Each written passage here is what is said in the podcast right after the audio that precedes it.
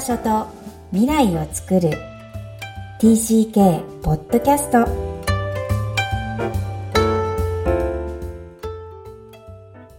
皆さんこんにちは。TCK ホームインタビューの時間です。今日のお客様は44人目。私の方からオファーしちゃいました。秋田真紀さんです。よろしくお願いします。よろしくお願いします。秋田真紀です。はいえー、待望の出演なんですが、この番組、幼少期、児童期、思春期の海外で過ごされたお客様をお招きして、えー、ご自身の半生を語っていただいています。では、まず、マキさんの自己紹介を簡単にお願いいたします。はい。えー、私は現在心理カウンセラーとして、えー、働いていて、メキシコに住んでいます。えっ、ー、と、えー、TCK の始まりは、えー、3歳の時で、うんえー、父の、えー、駐在、転勤に伴って、まあ、家族でオランダに、えー、行きました。で、その後に、えー、日本に、えー、7歳の時に戻ってきて、よえー、小学校は日本でした。で、えー、中学になってもう一度父がオランダに、えー、同じ国だったんですね。2, 2回目も同じ国、転勤になったので、えー、オランダの今度はインターナショナルスクール、中学時代を過ごしました。はい。で、えー、高校にか、えー、なって帰ってきて、高校は日本です。でそはい。で、えーそまあ、そこから日本という経緯ですね。なるほど。となると、大学まで、はい、大学は日本なんですけど、それまでがオランダの TCK ということになるんですね。そうですね。うん、2回のオランダでした。うん。2回なかなか同じ国になるっていうケースはあるようで、うん、まあありますけど、なかなかないと思うんですが。そう、ちょっと珍しいかもしれないです。うん。んじゃあぜひ、根掘り葉掘り聞かせていただきたいんですが。よろしくお願いします。お願いします。3歳オランダに行った時の記憶ってあるんですか？ありますね。うん、あの、えっ、ー、と、私は、あのい、いろんなところに行くたびに適応にものすごく時間がかかる子供だったようで、えー、まあ、記憶というよりは、あの、なんていうか、肌感みたいな感じ、感覚ですね。あの、えっ、ー、と、寒い、まず、冬に行ったので、まず、この、は、ほっぺたをもう、なんか氷で刺されてるみたいな冷たい冷気の感覚をまず覚えてるのと、うん、あと行ってすぐジマシンが出たそうなんですよね。これは記憶としてはないんですけれど、なんかすごく気持ち悪かったなっていうような感覚が自分の中に残っています。もう、どうやらやはりストレスで、その、まあ、何週間かジンマシンが出て取れなかったというのを親からは聞いてます。うん。え、マキさんって第何子ですか？長女です。長女か、第一子。じゃあ、お母さん心配だったんでしょうね、きっとね。ねえ、ジンマシン当時はね、びっくりしますからね、アレルギーこんなに言われてないし。うん、びっくりしたと思います。はい。じゃあ、この4年間、最初のオランダ4年間と聞いていますが、ご自身ではどんな位置づけになってますか？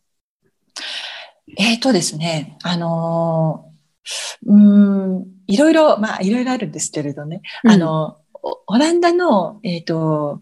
まず、えっ、ー、と、幼稚園に、えー、現地の幼稚園に通ってたんですけれど、そこの幼稚園が、あの、すごく自然に溢れた、えっ、と、なんかもう、あの、子供にとっては夢のような、もう、はい、あの、森の中の幼稚園っていう、そのな、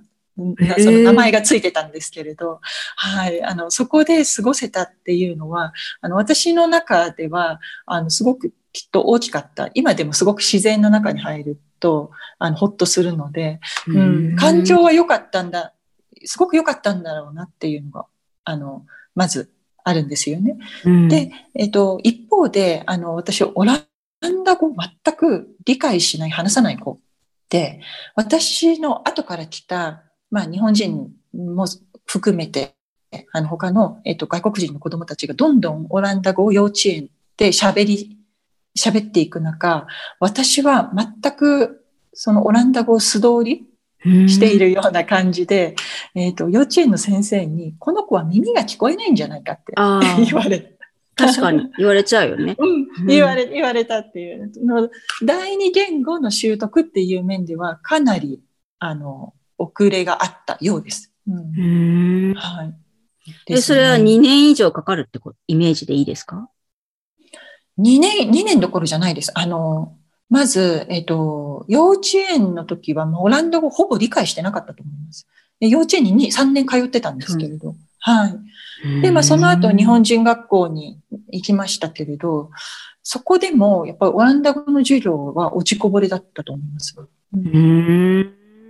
えそしたらさ、こう、こう、幼稚園って現地校なわけだから、こう、目の前をこう、視覚で追っている女の子ですよね。はい、その時になんか、怖いとか、もう行きたくないってことにはならなかったんですか？多分ですね、あの、すごく自分の世界に閉じこもっていた子供だったと思うんですよね。あの、オランダ語に限らず、名前を呼んでも返事をしない時があったようなので、はい。あの、幼稚園に行ったらとにかく自分の世界に浸っていて、で、日本語にどうやら興味があったようで、オランダ語は、まあその、なんていうのかな、興味の対象から外れていた。興味のないことには全く興味を示さないというのが、幼幼少期からもうズバ抜けてもう特徴的にあったっていうことですね。うん。そっか。じゃあそういうことにならないね。比較で生きてないから、もう日本語って決めたら日本語だから。日本、うん、そんなに自分、そはい、その子は、マキちゃん、ちっちゃいマキちゃんは不安定ではなかったってことなんですね。うんはい。あの、自分の世界でとても、あの、なんだろう、安、安心した気持ちで、うんうん。あの、その、そういう、もう作り上げていたから、あの、多分安心してたと思う。周りが困ってた感じですね。だよね。それを見てて、お母さんものすごい勉強になったと思いますけど、第一だからね。じゃあ結構、そうだよね。変化にある意味強いようで弱いような微妙な感じのマキちゃんが、これで日本に戻るわけですけど、変化、はい。環境の変化はいかがでしたか？いやー、もうあの、第一次、な、なんていうんですかね、もう、えっ、ー、と、大ショック、カルチャーショック、逆カルチャーショックですね。そうだよね。日本で受けて、えっ、ー、と、強烈に覚えてるのが、あの、日本の、えっ、ー、と、なん、えっ、と、これ、これ前にも話したかもしれない。あの、ドア、ドアノブの、えっ、と、鍵の、えっ、と、締め、えー、の開閉の仕方ですかね。うんうん、それを、それが、えっ、ー、と、今までそういう、あの、えー、それが見たことがなかったんですよ。鍵をガチャって開ける。うん、あの、十の字、十字になっていて、縦にすると開く、横にすると閉まるみたいな感じ。はいはいはい、はいあ。あの形状を見たことがなくって、なるほど。それで、ドアが外からガチャって閉まった時に中に閉じ込められたと思ったんですね。で、ドアをガチャガチャやっても開かないし、開け方もわからないので、そこでワンワンワンワン泣いて で、で、それで、あの、まあ、外にいる人が開けてくれたんですけれど、うん、みんな、なんでこの子はドアの開け方がわからないんだろうっていう、そういう反応なんですよね。7歳にもなって。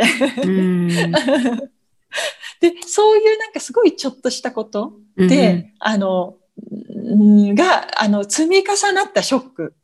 だったかなって、う。ん、大きいことではなくて小さいことが、うん、ショックになるみたいな感じですね。うん、それはすごくよくわかります。私も小学校2年生で日本に戻ってきてるので、本当にこう小さなことで大人に言ってもそれはその日で忘れられちゃうようなことを毎日起きるから、そうそうなんか自分の中では何にも知らないがどんどん溜まっていくっていう感覚なのかもしれないですね。うん。うん、なるほど。じゃあ、第一子で、えーと、小学校通わなきゃいけないんですけども、それはい。けてました、はい、はい、あの、今、今思うと、なんで、どう、どうやって言ってたのかわからないんですけれど、あの、学校って私にとってすごく、まあ、あの、これ国関係なくすごい疲れる場所だったようで、うん。うん、もう行ってぐったりだったと思うんですよ、多分。うんうんうん、でまず、あの、集団登校ができない。うんうん、ルールに、あの、ね、あの、大体列を外れて、あの、うんカエルを追いかけていたりとか まあ、緑豊かなところです。なるほど、じゃあ。ね、はい、田んぼに入ってっちゃったりとか、そういう子でした。はい、じゃあ、日本は結構そういうことに対しては厳しいから、うん、あの、かなり注意を受けちゃうということですよね。はい。もう給食も食べら、食べ、全部食べないと居残り。なので、もうしょっちゅう居残りで。それもね、そういうルールもね、あった時代ですから。うんうんうん、そうでしたね。はい。それが頑張って小学校6年生まで行って、中学校も日本。はい。そして突如、また2回目のオランダがあるってことですね。そうですね。あの、中学校にオランダですね。中学校、中学校に、うん、に、えっ、ー、と、中学校に、えっ、ー、と、1年の、えー、終わりにオランダに行きました。はいうんうん、その時のエピソードを教えてください。どんな気持ちでした？あ、その時は、えっ、と、嬉しかったです。やはり、あの、こう、微妙な疎外感を覚えながら、うん、えっ、と、小学校時代をずっと過ごしてきたので、で、私のルーツはどこかあそこにある、うん、オランダにあるっていう、なんかそこを感じながら、その、そこがある意味心の避難所として機能してたんですよね。なんかあったら、いや、でも私はオランダではこうだったからとか、オランダの人たちは多分これ分かってくれただろう、みたいな、そういうことを、あの、こう、人には言わないかもしれないけど、自分の中で想像しながら考えながら、自分の安全地帯を作りながらだったので、そこにもう一度戻れるっていうのは、まあ、あの、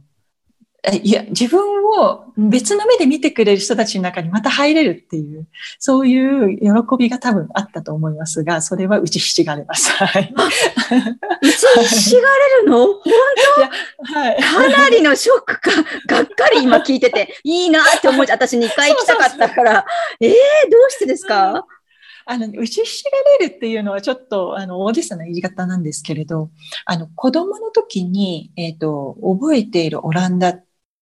あの、すごく感覚が頼りなんですよね。あの、えっ、ー、と、その、先ほど言った皮膚感覚だったりだとか、うんうん、あと、えっ、ー、と、なんか匂いだったりとか、うんうん、そういうもの。うんうんうん、そう。で、それで、あ、これがオランダだっていう感覚を自分で持ちながら行ったにもかかわらず、あの、肝心の、あの、地理、例えばどこ、この、この通りにこれがあったよねとか、この通りこういう名前だったよねとか、あとごあの語学もそう、もちろん、私オランダ語全然覚えていかなかったので、はい、そうなんですけれど、あの、かえ、もう、オランダに行ったら行ったで、今度は、自分は強烈に外国人だっていう ことに気づかされるんですよね。なんなら、両親の方がよっぽど覚えてるんですよ。オランダ語も覚えてるし。うんうんまあ大人だからね。うん、そうそうですね。あ、ここ行ったよね。いや、私覚えてないみたいな。まあ小さいので当たり前だって言えばそうなんですけど、私の中では自分の中にその感覚で覚えてるオランダっていうのはすごい大きな割合であったので、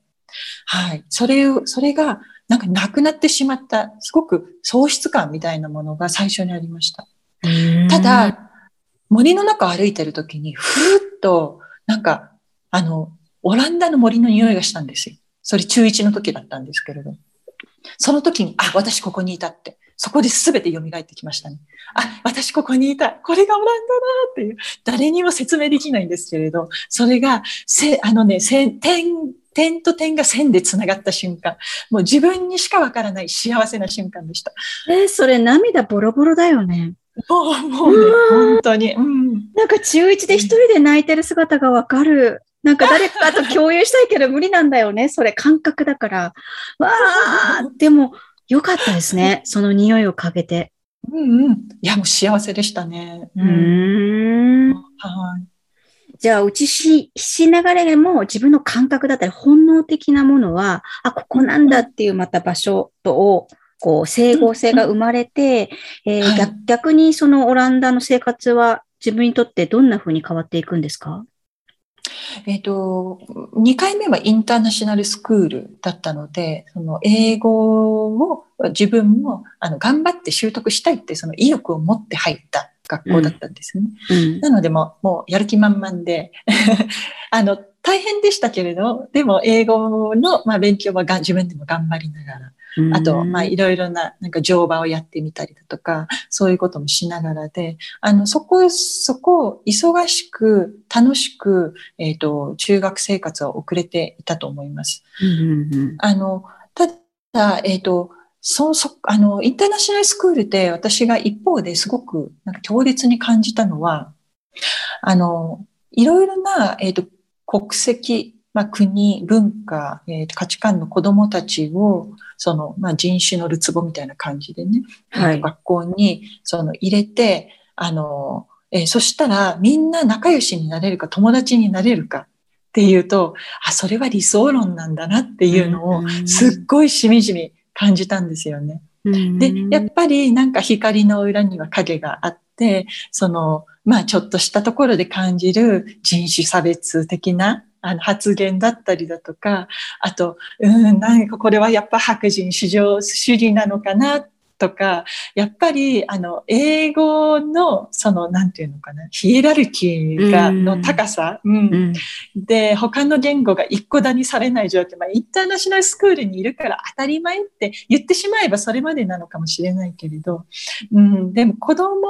ってやっぱり、なんだろうな、時に大人より残酷にそういうことを、まあ、あの、表現したりとかね。こう、そのし、まあそういう部分をついてきたりするじゃないですか。うんうん、だから、いろんな子供たちを一箇所に集めて We Are the World を歌わせたら、みんな仲良くなれるのか、なれないっていう、その現実を、あの、目の当たりにして、すごく頭で考えた、中学時代でした。うん、あの、うん、その1回目のオランダが感覚、すごく五感、五感でオランダを感じた時代だとしたら、2回目のオランダはもう中学生で、この社会はどうしてこういうふうになってるんだろうとか、人はなぜ差別をするんだろうだとか、なんか人種のその、間の感情ってどういうふうに生まれるんだろうかとか、平和って本当に実現するんだろうかとか、そういうことをすごい考えた時代でしたね。すごい。これはマキさん固有のね、あの、人としてのその、うん、ええっと、多分、知的に、こう、感覚が鋭敏なんだと思いますが、なんだろうな、えっと、3年早い感じがしますね。高校生ぐらいで考え、なんかこう、ヒットするようなことを、まあ、インターという環境を得て、なんか、みんながみんなじゃないんですよ。ただ、もっと深く考えついて、えー、突き詰めたんだな。逆に寂しくなったりしませんでした？うんあの確かに同じような感覚を持ってる人があまりいなかったので、自分ではなんかおかしいって、うん、すごい正義感が強かった部分もあったと思うんですよね。なるほど。それでなんかこの学校の中のシステムはおかしいとかそういうことをあの感じがちだったので、えっ、ー、と、そこはあの、うん、少し寂しい部分もあったのかもしれないですけど、それ以上に、なんだろう、えっ、ー、と、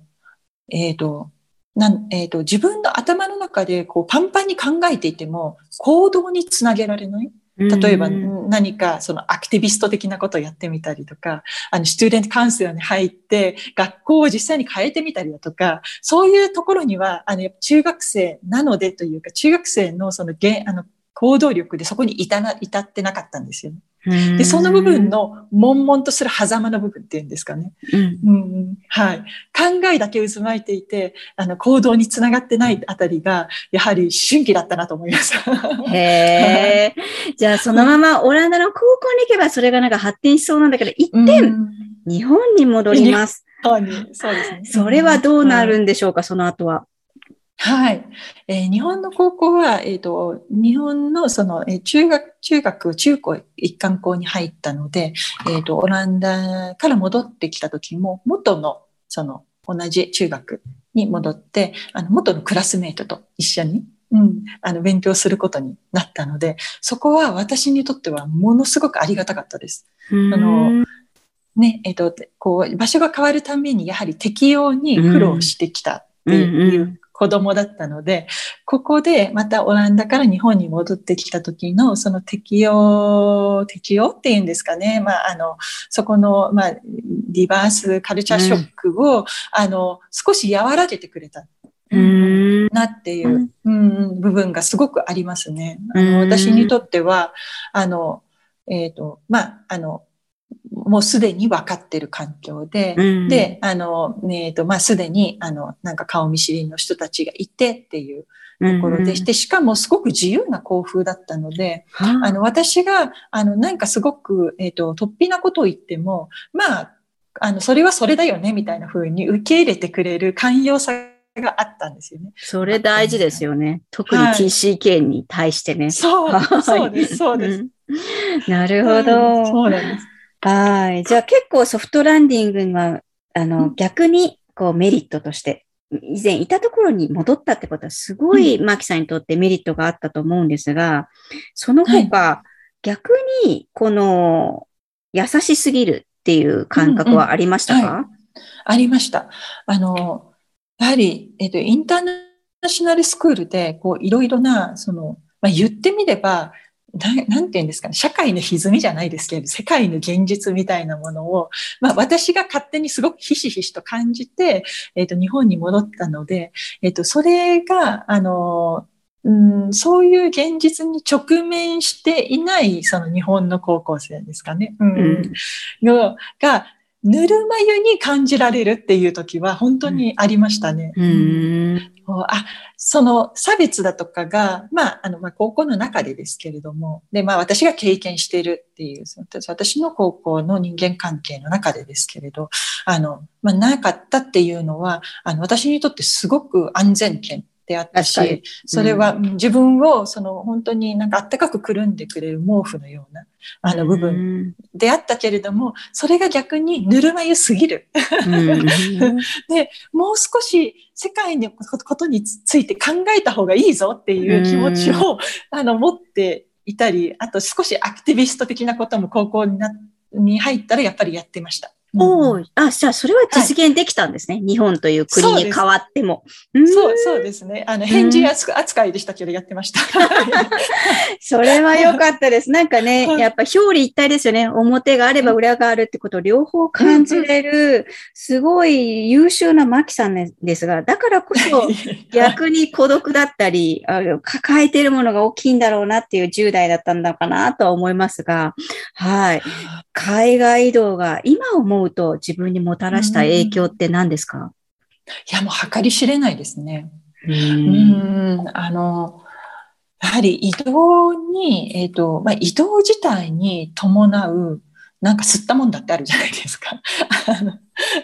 それはなんかメンタル的ではなくても、その移動、この期限、例えば期限が決まっている、ここには3年しかいないとか、そういう、まあ大体大体ですけれどね。まあ実際は何人いるかわからないわけですけれど、はい、大体ここにずっといないんだろうなって思いながらの暮らし、を暮らしている感じだとか、そうすると、あの、次の引っ越しを予定しながらの生活、でも余計なものは買わないとか、まあそういう小さいことも含めて。うんうん。そうそう。で、それになっていくわけですよね。うん、で、やっぱり引っ越しのために自分のものをパッキングして、いらないものは捨てて、で、持っていくものだけ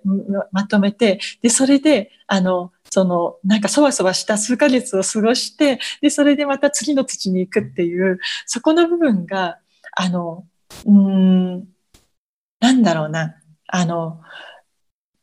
えっと、一つにはもう慣れすぎてしまった部分があります。が今でもそうなんですけど、うん、引っ越しは、あの、もう、大の得意なんですよね。もう、もう、もう即座にパッチングできて、即座に引っ越しできるみたいな。なるほど。もう慣れすぎた、慣れすぎてる部分もあるんだけれど、なんかそれが、を慣れすぎてると思わざるを得ないほど、そのその大仕事を何回もしていたっていう部分では、やっぱり大変だったんだろうなって思いますね。うん。うん、大人になってから、そのなんか背負ってきたものの重みを、やはりこう、一旦ちょっと、こう、下ろして手に取って眺める時期っていうのが来る。うん、その時に、ああ、やっぱ大変だったなって思います。うん、はい、何が大変だったと思います？これもストレートすぎる質問なんですが。そのもちろん引っ越し、その、いろんなものを、こう、その場で決断したり、抱えながらやんなきゃいけないってことを今お話しいただきましたが、うんうんうん、何がこう TCK とこの移動が大変なんでしょう？えっとですね、あの、あの、えっと、二つあるんですけれど、一つはですね、まず、あの、ぶつかってるものが文化だとか国民だとかか、大きな価値観だとか、そういうものすごく大きな抽象的なものなんですよね。うん、で、そこの中の狭間にいるというか、まあ、揉まれているっていう部分。で、その大きさっていうのが、まあ、まず子供にとっては、あの、測り、は測る、測ることができない。もう大きすぎて。あの、イメージすることができないです。確かに。うん、概念すらもともと持ってないですからね。はい、学んでる最中ですもんね。はい、そうですね。だから、その、例えば、その、なんていうのかな、えっ、ー、と、えっ、ー、と、部活に入って、その部活の先輩とやっていかなくちゃいけなくて、その先輩が怖いとか、そういう個人レベルの折り合いではないわけですよ。もう全然違うカルチャーに行って、全然違う その価値観の集団の人たちと、の中で、ここでは何が正解なんだろうっていうのを、もう手探りで、あの、大きな壁に向かって何度も体当たりするように、あの、掴んでいく。で、もちろんトライアンドエラーがあるわけです。失敗するわけですね。うん。だからそこでその壁にガンぶつかってガタンコブを作りみたいなことで、そこの部分の、あの、まあ、えっ、ー、と、大変さっていうのが一つですかね。うん、はい。はい。で、もう一つはですね、あの、この、まあ、一つ目とも関係するんですが、やはりお、ものすごく大きなものに直面してその波に飲まれているっていうのは自分だけじゃなくて、あの、親もそうなんですよね。うん。そう。だから、えっ、ー、と、親は親で親の戦いを戦っているみたいなところがあって、で、それは子ど、うん、子供とはやっぱり違うんですけれども、でも親も揺れるわけです。当たり前ですよね。今考えればもちろん当たり前なんです。うん、はい。ただ、それを、なんか家族全員が、なんかちっちゃな小舟に乗って大波に飲まれてるみたいな状態を何度も経験するっていうのが、あの、いわゆる、なんていうのかな、えっ、ー、と、もう、もう誰にも頼れないんだ、みたいなか、親、親もいっぱいいっぱいなんだ、みたいなのもう肌で感じるっていうんですかね。そこの部分は、すごくありますよね。うん、その例え、はい、ものすごいわかりやすい。はい。うん、なんか、ぶっ、ばうらイライラしてるんですよね。だけど日常は見なきゃいけなくて、自分は自分で頑張らなきゃいけなくて、っていうところ、うん、なるほど。それに慣れすぎてるっていうのも怖いわけですね。怖いです。はい。そこに戻るわけですね。そういうことですね。すごくわかります。激動なはずに慣れちゃう。ね、どうなのかな、人としてっていうのもありますもんね。人としてですね。はい。わすごいまとめていただいたら、本当に、あの、直球を投げさせていただきます。すごくわかりやすかったです。今ね、これをお聞きの皆さんは TCK を育てていたり、これから海外に向かうっていう方々もいっぱい聞いていただいていると思います。はい。この吸ったモンドがある TCK の引っ越し、海外の影響は誰でもある、TCK ならあるってことですよね。うんうん、そうですね。で、私、あの、ちょっと、なんだろうな、その自分の、あの、まあ、で、えっ、ー、と、あの、まあ、少しね、そのき、あの、心の傷じゃないですけれど、あの、そういう部分だったり、まあ、あの、えーと、痛みだったりだとかそういうことをお話ししましたけれど、まあ、その光と影ってね、先ほど言いましたけれど、うん、その、あの、一枚岩じゃないんですよね。そのまとまとめて、その、この時は、あの、辛かった、苦しかった、はい、終わりっていうものではもちろんないんですが、あの、TCK を語るにあたって、やはり、あの、私は、まあ、まあ、自分が、あの、心理っていうところに着目して、まあ、心理カウンセラーなので、っていうあの、心理部分に着目するにあたって、あの、痛みっていうのは、あの、見て通れない、あの、あ見す、見過ごせない部分だというふうに思っているんですよね。うん。だからそこはやっぱり、なんだ、目をさらさずに見ていきたいなっていう。まあ自分自身もそうですし、まあ人の部分もそうですし、うんうん、ですね。っていうのは、あの、自分の中では一つ持っていたいなって思ってます。うん。じゃあ痛みって誰でも TCK じゃなくても持つけど、それを見過ごせないでちゃんと持てる、持つようにしたいっていうのはやっぱり TCK 体感、体験と関係してると思われますか？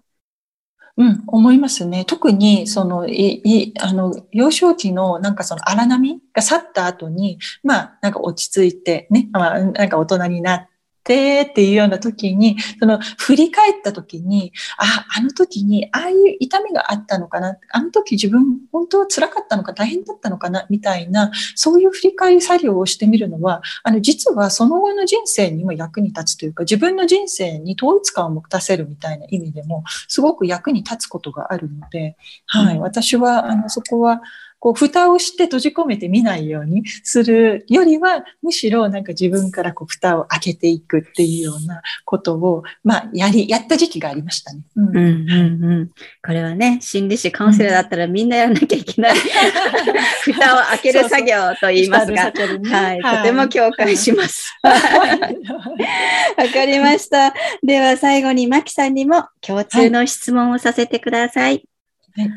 Where is your home?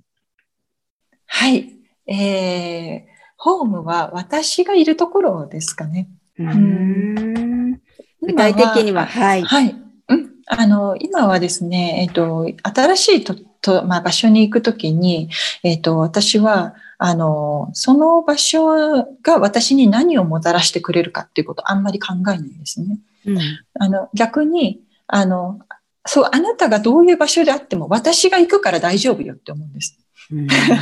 すごいな。で、あの、それで、その自分を持っていったら、あの、まあ、ず、ずっとそういうふうに思ってるわけでもないですけれど、まあ、えっ、と、自分の一番なんか気持ちがいい状態がそこにある状態でいくと、うんと、その、どこでもホームにできる。自分がいるところがホームになるみたいな、うん、のが、えっ、と、実現、ある程度できてると思います。おお、はいすごい、私が行くから大丈夫よっていつも思えるって、相当こう自我が健康じゃないとなかなかこう作れないと思うんですけど、こう自分がこう、ね。まあ、こうね、やっぱり人間だからバイオリズムがあって落ち込む時もあるとは思うんですけど、うん、どうやってこう引っ張るコツ、上に上げるコツとかありますか？うん。あの、上に上げるというかですね、あの、字が肥大、肥大気味 字が肥大気味になるときあるじゃないですか。あります、あります。はい。私を中心に世界が回ってる、はははみたいな、中二病みたいになるときあるじゃん。年取るとね、余計なるね。あのそ、そういう自分も、まあ、許すみたいな感じですね。なるほど。許すんですね。許すんですね。はい。あの、はい、そういう自分もいていいじゃないかと。はい。じゃあ今ある、今をこうちゃんと受け止めて、自分を許していきながらも認めてあげるってことですね。わ、はい、かりました。オランダに2回行かれたマキさん。そして今はメキシコで12年暮らしていらっしゃるということですが、はい、今後もずっとメキシコの予定ですか？はい、あの、メキシコが肌に合ってるなというふうに感じるので、うん、えっ、と、今のところ動く予定はないですが、まあでもね、あの、未来は、あの、わからないですから、うんうん、どこにどこに行っても、まあ、大丈夫な自分ではありたいなと思っています。そんなマキさんは心理カウンセラーで、え海外駐在とか、海外に住まわれる日本人の、えサポートをされているんですよね。はい、それぜひ、あの、宣伝ください。あはい。あの、私は、えっ、ー、と、海外生活、えー、国際恋愛カウンセリングという名前で、うん、えっ、ー、と、海外生活の、まあ、専門のカウン心理カウンセラーとして、えっ、と、個人で、あの、えっ、と、セッションをあの心理、えー、カウンセリングセッションをしています。はい。えっ、ー、と、それとは別にですね、あの、えーと、えボランティア活動をしていまして、うん、これは、あの、海外心のヘルプデスク24時という名前で、うんうん、あの、今、えっ、と、30人弱のボランティアさんが入れ替わり立ち替わり相談員として、そのズームの、えーと、デスクを、えーと、開いて、で、そこにあの誰でもあのその時間に空いてる方がアクセスして、あの日本語でお話ができると。うん、海外に住んでる方のご利用のか、えー、海外在住者のご利用が一番多いんですけれど、うん、えー、帰国、えー、渡航前と帰国後の方のご利用もできます。うん、うんはい、言ってみれば、えっ、ー、と、命の電話の海外版みたいな感じです、ね、すごいですよね。はい。ぜひ、この、えー、サイトにも、えっ、ー、と、URL を載せてますので、あの、皆さんご覧になってください。はい。今日は44人目のお客様、心理カウンセラーの秋田真紀さんでした。ありがとうございました。ありがとうございました。いかがだったでしょうか？メキシコ在住の心理カウンセラー、秋田真紀さん。同じ70年代の TCK として本当にフィットするところ、同じ体験をしているようなこと、えー、たくさん私にはありました。各時代によって TCK の体験、そして行った学校によって場所によって違うのは当たり前ですが、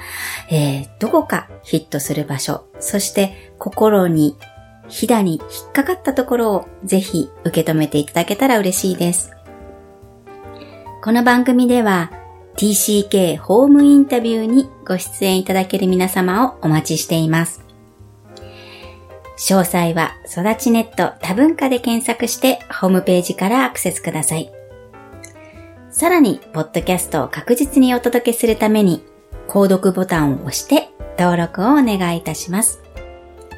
今日も TCK の気持ちにありがとう。